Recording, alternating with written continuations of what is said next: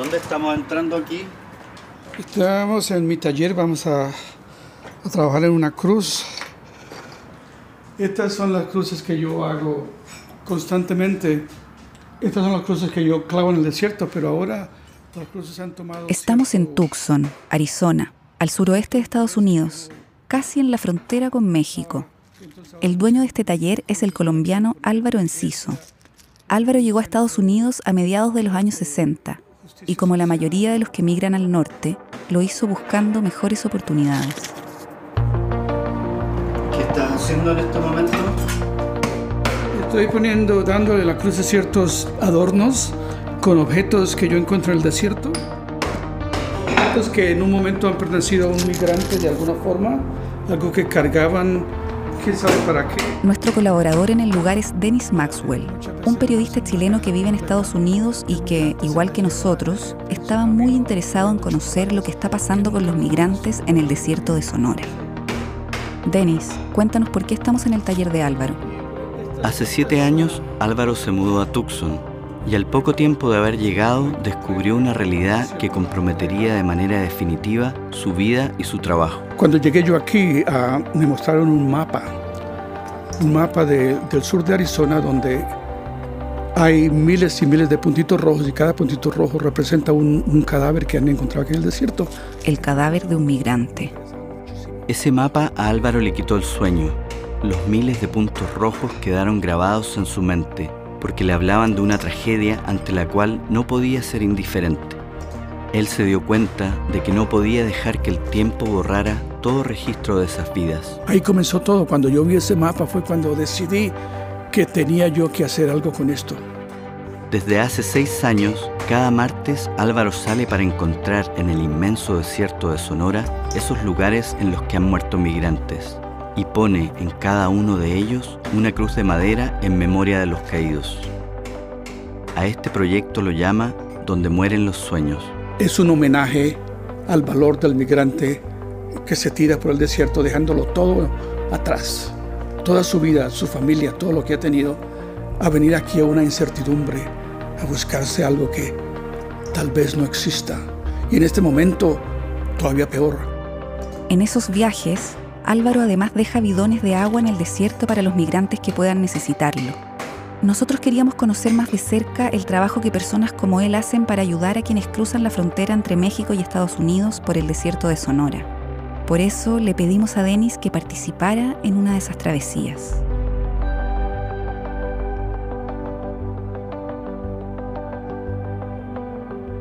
Esto es Las Raras. Historias de libertad.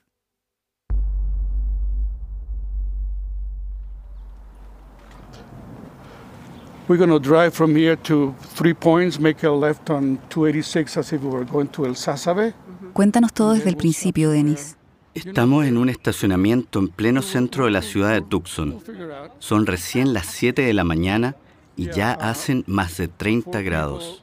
Vamos en dos camionetas. A Álvaro la mayoría de las veces lo acompañan voluntarios, personas que se han sensibilizado con su trabajo y que quieren vivir la experiencia de caminar por el desierto y ayudar a poner las cruces. ¿Cuántas personas van con ustedes? Somos un grupo de ocho. Esta vez llevamos dos cruces, herramientas para instalarlas, un GPS y varios galones de agua para dejar en lugares estratégicos del desierto, por donde pasan migrantes. Claro, porque no se trata solo de conmemorar a los migrantes que mueren, sino también de ayudar a los que siguen cruzando el desierto, ¿no? Así es. Lo primero que hace Álvaro es explicarnos para quién son las cruces que vamos a poner hoy día. Uh,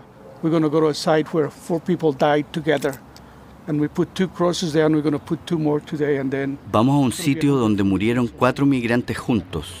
En un viaje anterior, él puso cruces para dos de ellos y esta vez pondremos las dos restantes. Los datos exactos de la ubicación los encontró Álvaro en el mismo mapa que motivó este proyecto. El mapa de la muerte de migrantes lo desarrolla una organización humanitaria que se llama Fronteras Compasivas, con la información pública que entrega la oficina del médico forense del sector. En el mapa se marca con un punto rojo y las coordenadas exactas cada lugar donde se han encontrado los más de 3.200 migrantes que han muerto en el lado estadounidense del desierto de Sonora desde el año 2000. Ok, nos vemos.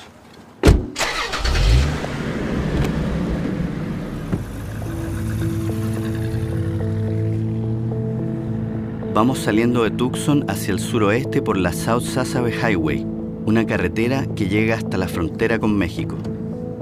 Después de unos minutos, comenzamos a dejar atrás la ciudad y entramos en una zona desértica. 911, where is your emergency? Ayuda.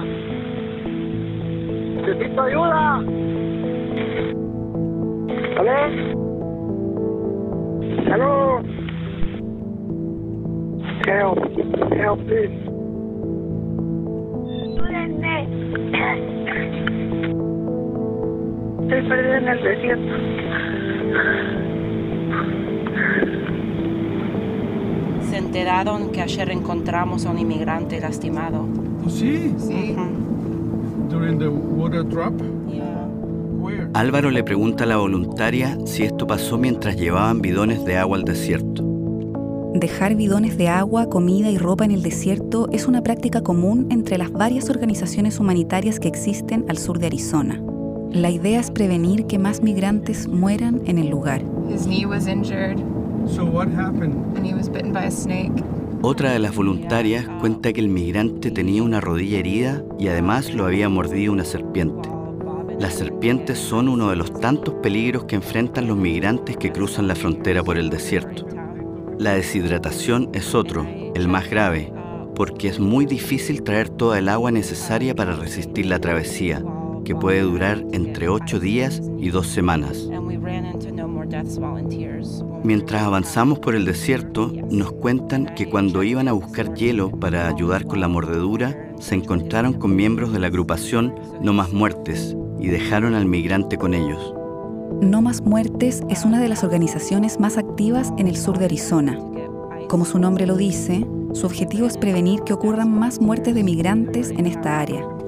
Ellos dejan bidones de agua, comida y ropa en distintos puntos del desierto y patrullan constantemente el sector para socorrer a los migrantes perdidos. But he he couldn't even walk. He he was in bad shape. If we hadn't come out there, I don't know what would have happened to him. El migrante estaba en muy malas condiciones y una de las voluntarias dice que no se imagina qué le habría sucedido si ellas no lo hubieran encontrado. No Más Muertes ha sufrido un fuerte acoso del gobierno de Donald Trump. Mientras grabamos esta historia, uno de sus voluntarios, Scott Warren, enfrenta un juicio que podría costarle 20 años de cárcel. Por darle agua, comida, ropa y alojamiento a dos migrantes, se le imputan los delitos de dar refugio y conspirar para transportar migrantes indocumentados. Continuamos unos 40 minutos por la carretera hasta que nos salimos del camino. Andamos un corto trecho por una ruta de tierra y nos detenemos.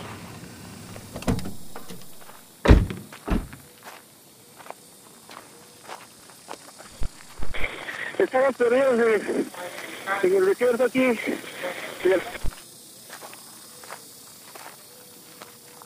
Ya llevo siete días y llevo dos días sin beber agua. Necesito agua, por favor, ya me estoy muriendo en agua.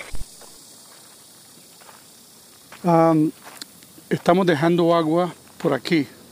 Estos son caminos muy frecuentados por los migrantes y eh, el agua que pusimos aquí la última vez que pusimos una cruz de esas hace como unas cuantas semanas ya no ya no está por aquí, o sea que se la tomaron, se la bebieron. El desierto de Sonora es enorme, va desde el noroeste de México hasta el suroeste de Estados Unidos. Es casi del tamaño de Ecuador, para hacerse una idea. En el verano aquí es extremadamente seco y la temperatura puede llegar hasta los 48 grados. El sonido de las cigarras es muy intenso. Vamos a caminar donde puse una cruz oh, hace años y vamos a ver qué ha sucedido allá y, y vamos también a caminar por aquí a ver qué, qué encontramos. Aquí hay varios tipos de cactus y algunos arbustos pequeños que dan la única sombra donde uno puede esconderse del sol. No hay puntos de referencia claros, lo que hace que sea muy fácil perder el rumbo. Hay quienes dicen que a veces aquí se siente el olor de la muerte. Este desierto siempre está lleno de sorpresas. La mayoría son sorpresas desagradables. Yo ya no puedo caminar, me duelen mucho las rodillas, ya no, ya no las aguanto. Sí, está lloviendo, hay mucho frío. Yo tenía mi compañero se desmayó, no, no aguantamos, hermano, que nos, nos vamos a morir en este desierto. Cuatro días sin rumbo. Apaga el teléfono.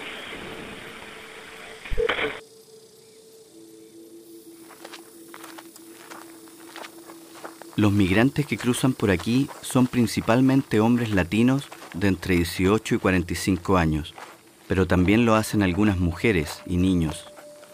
Cuando llegan al desierto, muchos ya llevan meses de viaje y no tienen equipamiento para enfrentar este duro medio ambiente.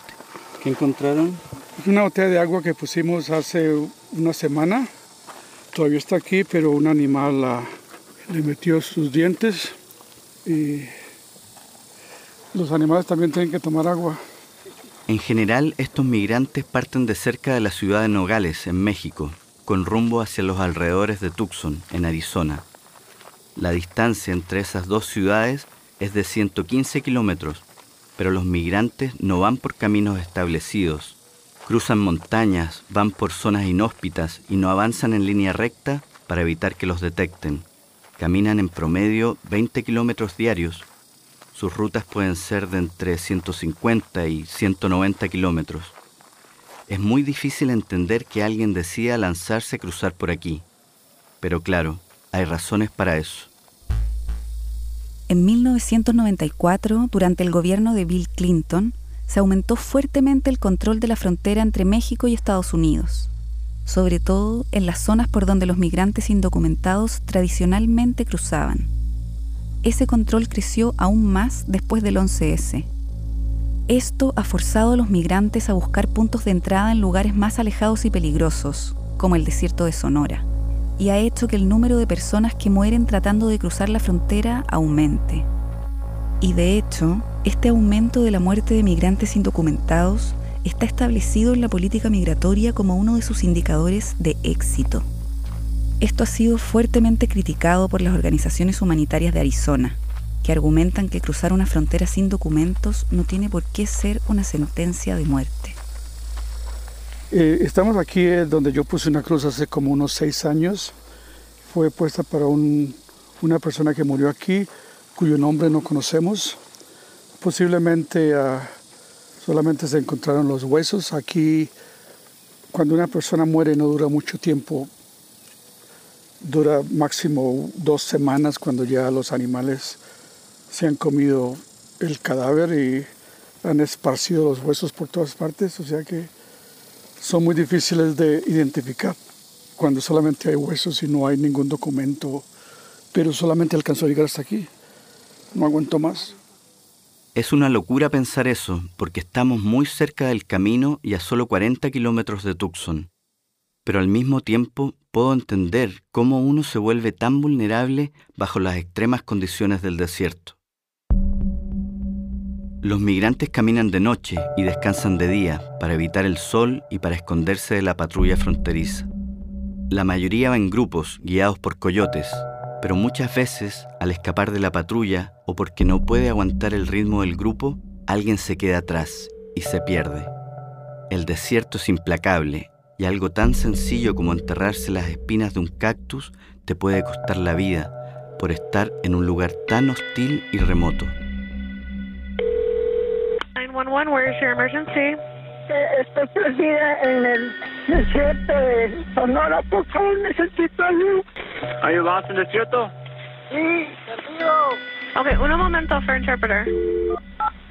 911, ¿cuál es su emergencia? Necesito ayuda, yo. ¿Estás solo o está alguien contigo? Sí, estoy solo. Somos cuatro. Con mi esposa. Somos tres. Somos cinco personas. ¿Y de qué país es usted? De Guatemala, México, El Salvador. Nicaragua. Yo estaba para buscar buena vida, porque soy muy pobre.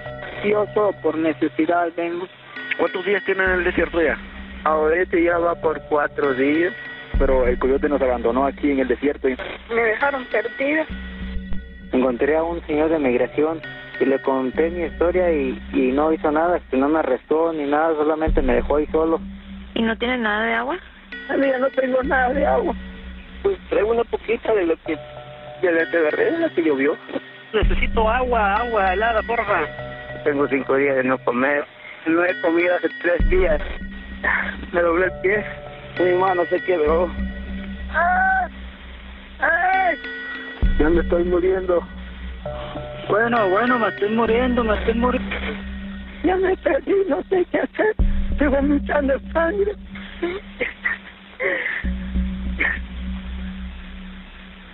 Mi compañero ya está muerto.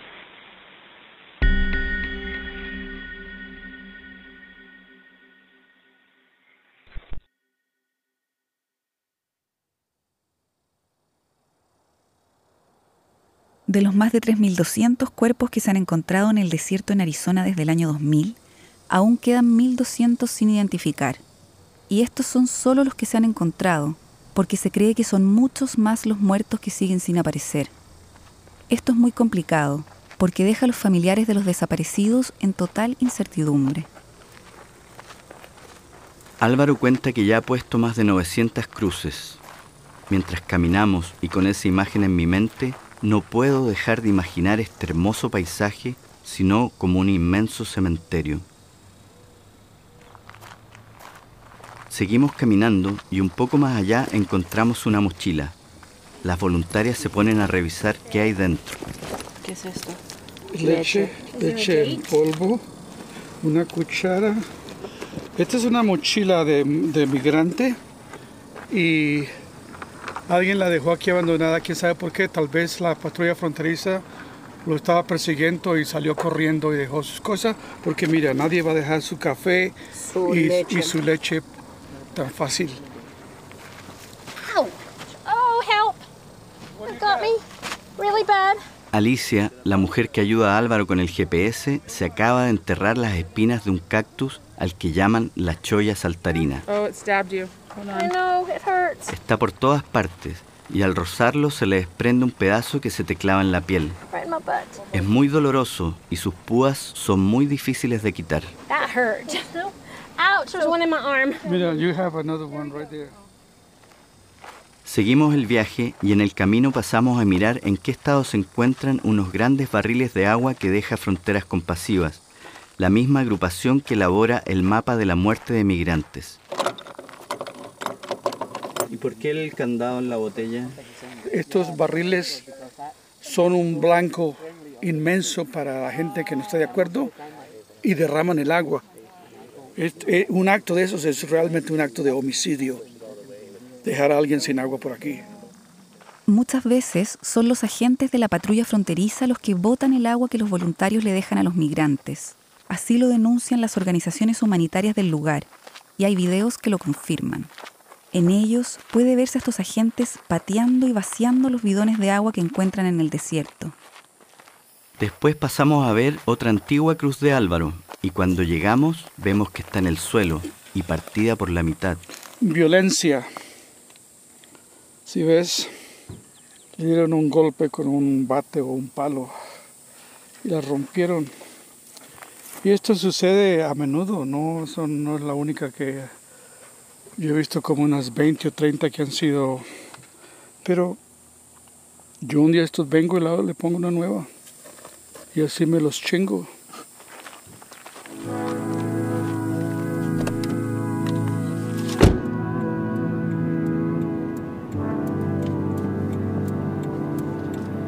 Álvaro, ¿cuál es la primera cruz que vamos a poner?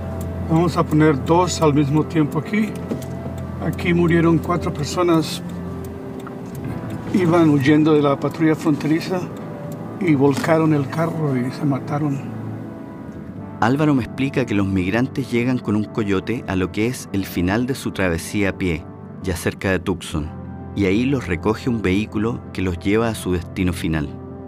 Es muy probable que fuera en esa fase que estos cuatro migrantes fueron sorprendidos por la patrulla fronteriza y que murieran mientras huían en el vehículo que los había recogido. Cuando por fin llegamos al lugar donde vamos a poner las cruces, el calor y la sequedad son intensos.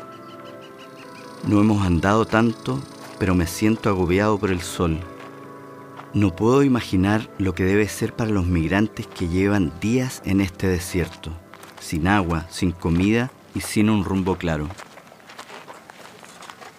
we try to not talk too much here. This is sort of. Álvaro nos pide que guardemos silencio. Nos advierte que estamos en un territorio sagrado. Comenzamos a caminar en forma muy solemne hacia el lugar donde murieron los migrantes. Álvaro va usando la pala como si fuese un bastón. Llegamos al lugar donde ya hay dos cruces, una roja y la otra naranja. Las que traemos son una celeste y la otra color crema. Miden aproximadamente un metro de alto. Todas llevan un punto rojo en el centro y están adornadas con objetos que Álvaro ha encontrado en el desierto, como rosarios y latas de comida que él aplasta, corta y transforma en decoraciones.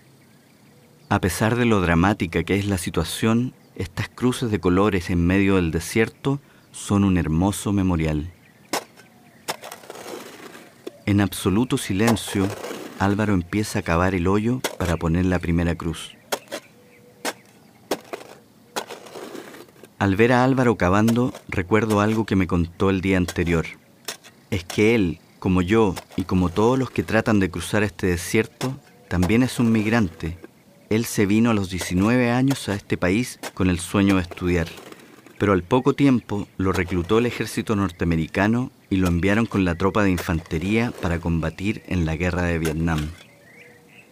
Y en algún momento en nuestra conversación él hizo una conexión entre el trabajo que hace en el desierto y su experiencia en la guerra. Un pedacito de todo esto tiene que ver con mi experiencia en Vietnam. Después de 50 años he vuelto a tratar con los muertos. He vuelto a pensar en los muertos. Okay. Need one cross here. Could you pour all that concrete around it? Just dump the whole thing in there. All of it? Yeah. ¿Qué le están echando ahí, Álvaro? El cemento para que se mantenga la cruz erecta por muchos años. Y ahora le vamos a mezclar el cemento con el agua. Mientras muy respetuosamente realizamos este ritual, nuestro silencio contrasta con el ruido de los aviones que pasan constantemente sobre nosotros. Los aviones todo el día están dando vueltas por este sector porque por aquí pasan muchos migrantes. Allá está México, a 30 o 40 millas, y aquí está la carretera pavimentada donde es la meta para muchos. Y hay aviones que no vemos, son los que llaman drones, que no los vemos pero que están tomando. Por ejemplo, en este momento han tomado fotos de, nosotros aquí, ya saben que estamos aquí.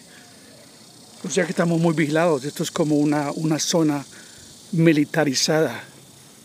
Vivimos en, como si estuviéramos en guerra.